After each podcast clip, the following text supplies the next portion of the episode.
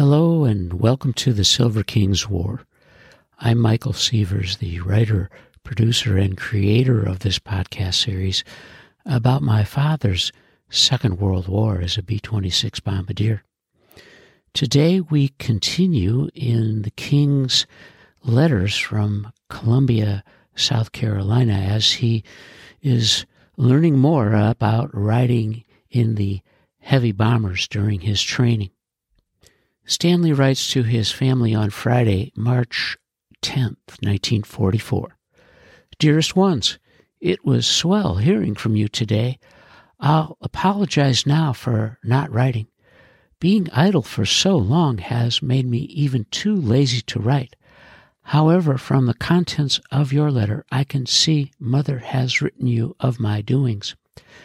I'm so sorry Richie has another cold. The poor kid has surely had a tough winter. It must be miserable there as it has turned cold here. But spring isn't too far off. I'm sure with the warmer weather he will be okay again. His tonsils must be in terrible condition. Too bad I'm not there to nurse him.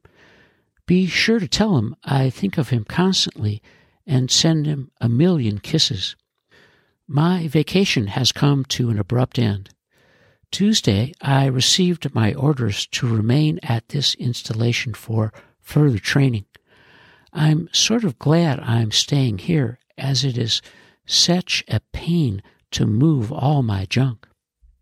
Except for the living conditions, it isn't such a bad place, although I've seen better. I'm assigned to the 377th Squadron of the 309th Bomb Group. Sunday, I start ground school. After a week of brushing up on navigation, I will start to fly. I'm on the last lap now. This is a 12 week course, and I should be over Berlin about the middle of June. I'll give Adolf your regards. I'm practically living alone here on the base. There are rooms for 24 men in my barracks, but there are only five of us living here. The rest are married men who live in town. They are required to have quarters now, though they don't use them. How to live alone and like it, that's me. I'm terribly anxious to know where and what Carl is doing. I was disappointed because you didn't mention him. I suppose I can't complain, as I can imagine what the poor fellow is going through. Be sure to let me know in your next letter. You seem to possess the same opinion as a lot of others in the course of marriage during these times. I guess it's because I'm in uniform that I can't agree with you. Somehow the future isn't important at all. It's so unpredictable and intangible that only the present day has any value. The other day, someone mentioned the fact that now one must give the government an estimate on his income for the coming year. Well, all of us got a good laugh out of it. No one knows how long he will be having an income. That's just one way of looking at it. As for me, right now and in the next three months, I want to experience and have all the things I never had before. I want to spend an entire lifetime during this short span of life. I'm not trying to make it sound dramatic. I'm sure if you would ask these newlyweds why they married during these times, you would receive the same answer as I have given you. It's only a natural course of events. Thanks for reminding me of Mother's birthday. It will be a job trying to find something. I wish you had given me some ideas. Please write soon and watch the change of address. Keep well. My love to Richie, Cece, Baileys, and all. Lots of love. Stan. Stanley is in full car search mode as he writes a second letter to his family on March 10th. Dearest ones, just got back from services at the chapel. The rabbi from town comes out to perform, but I can't say much for him. However, I guess it isn't his fault. There were only a handful of people there, much too small a congregation for a post of this size. The Jewish people don't seem to have any religion these days. It's really shameful. I hit the jackpot today in mail. That is, except for a letter from you. Ida wrote a very sweet letter, though, so that makes up for yours. Please tell her how much I appreciated hearing from her. I'll answer real soon. Besides that letter, I received three packages my razor, your box of cake, and a box of candy from Edith and Abe. That was as sweet a gesture as I know of. If I had their address, I would drop them a line to thank them. But since I haven't, you'll have to do it for me. It was indeed very sweet and thoughtful of her. That's the kind of gift a fellow in the service really appreciates. It gives you a good feeling when you know someone other than your loved ones is also thinking of you. The cake is absolutely delicious. Tell Ida I take it all back about her cooking. By all means, you'll have to continue to surprise me in this fashion. I shaved with my razor tonight, and what a pleasure! It works perfect. No more trouble with hot water. Tell Uncle Dave of this. I'll write him also. I'm anxious to know if there is any news of a car. I was in hopes of hearing from you today, for I know there'll be no letters while you're in Dothan, Mother. It seems you would break down and write once in a while, Dad. I'll try again tomorrow. If there still isn't any mail, I suppose I'll have to wait until I talk to you Monday night. Gee, I surely hope you have good news for me. Today was the same as yesterday in school. Navigation problems. The only good part about working them is that it makes the time go fast. I'll be glad when I start to fly, even though I'm not a navigator. Calisthenics this afternoon wore me down to a frazzle. We had a short run. Any other time I wouldn't have minded it, but not having any exercise for so long got the best of me. It would be okay once I get into shape again. Must close now as I want to make the late show. Write soon and keep well. Love to Ida. I love you and miss you. Stan.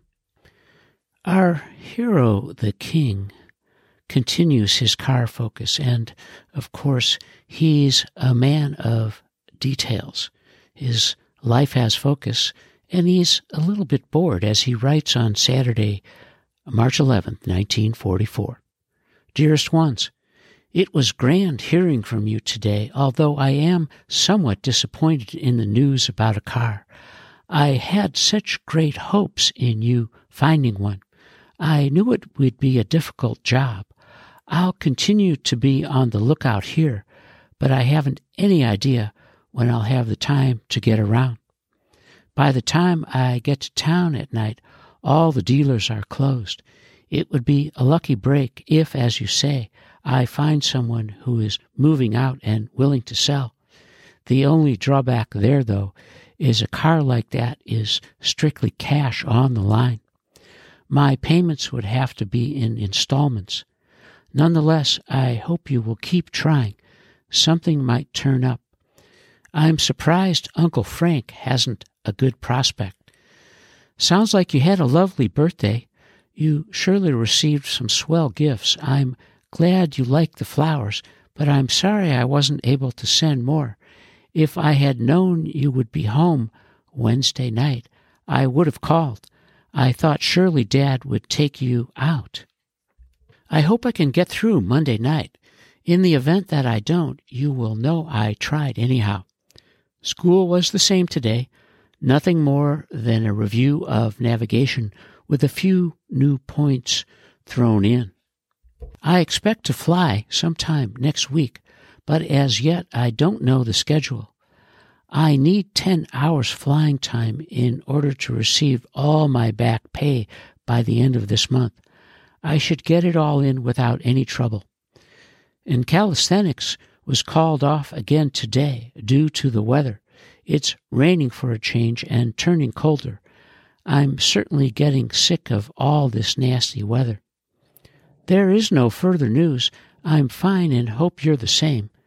Please don't forget to call Edith to thank her for the candy. Write soon and keep well. Love to Ida.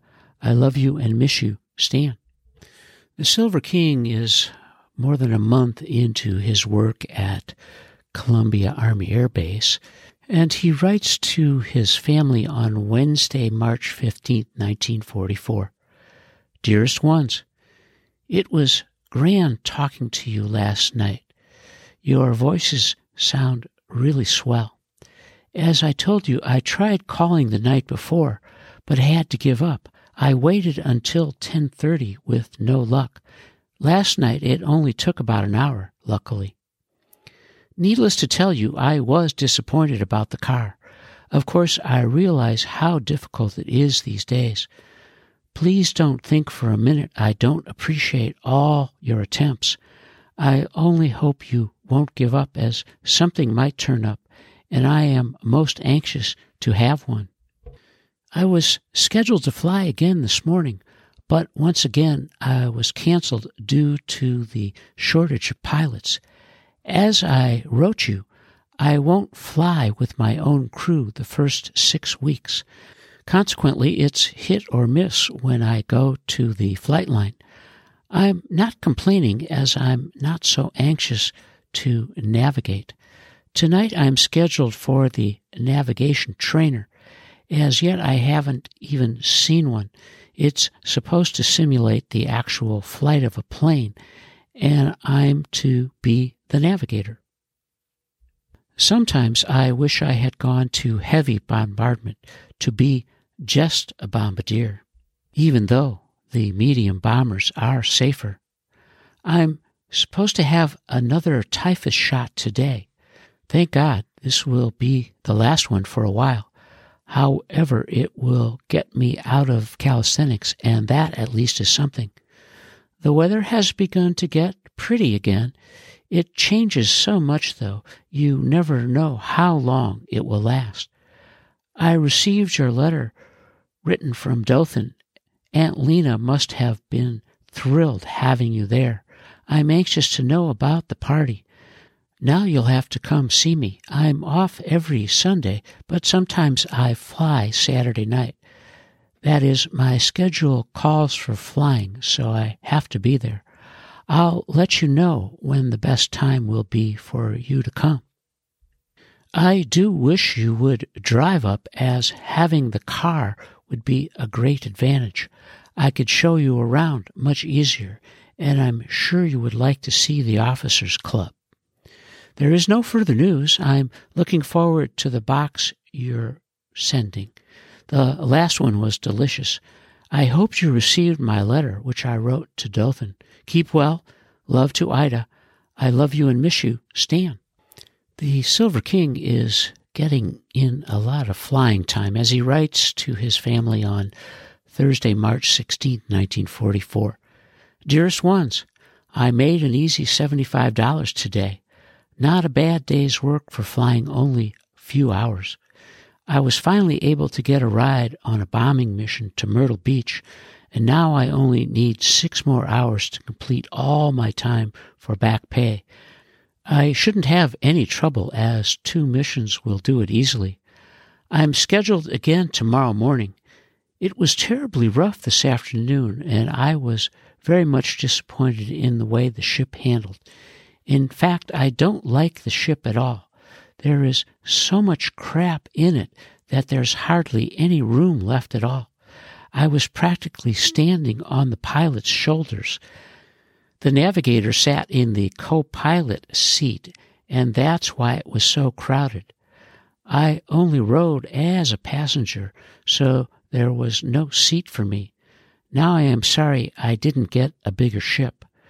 Our engineer and radio man got sick, and I guess if I hadn't fallen asleep, I would have also. It's getting to the point where I can sleep any place at any time. From your letter, you really had a grand time in Dothan.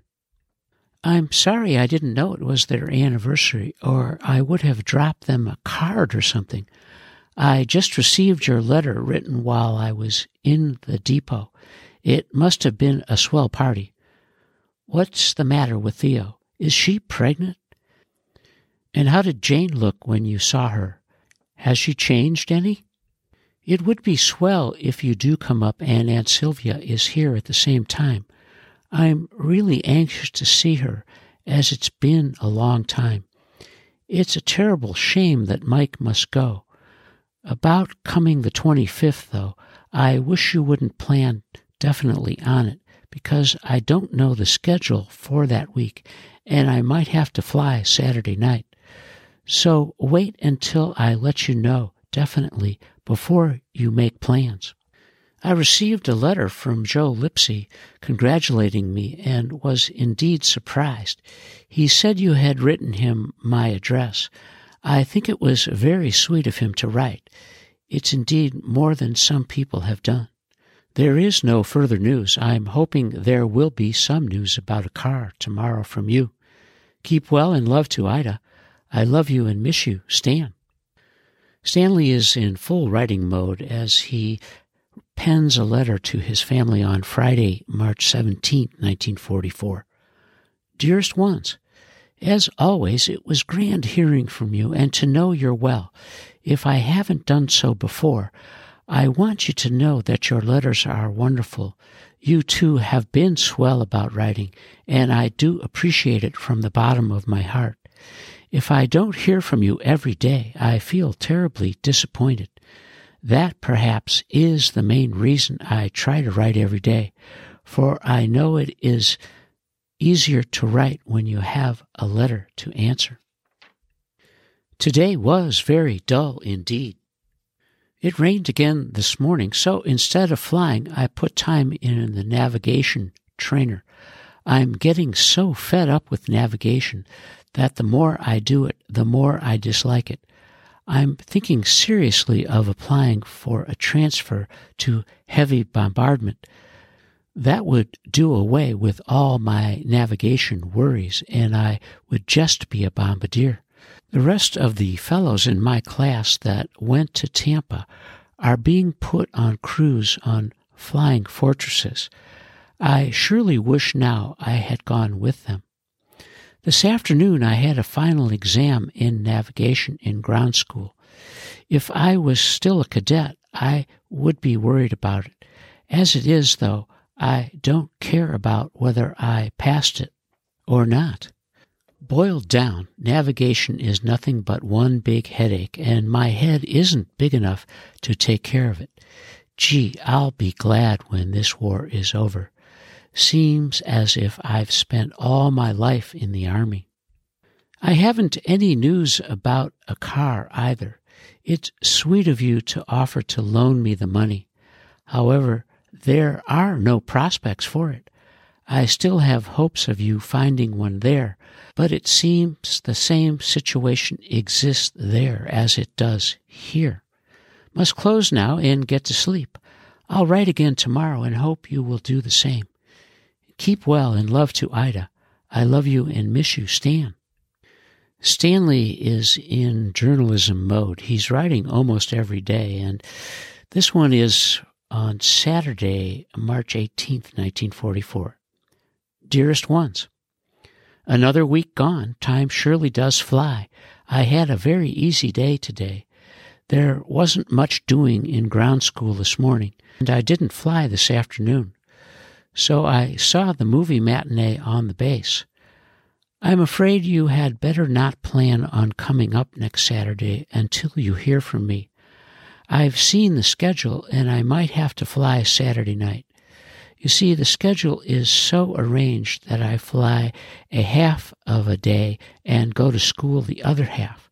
However, when I fly in the morning, I am also available for night flying. This alternates from day to day. For example, I am scheduled to fly Saturday morning, and if I'm needed, I will also fly that night. This also alternates week to week. I'm off tonight, but not next week. Therefore, I can't tell you if I will be free.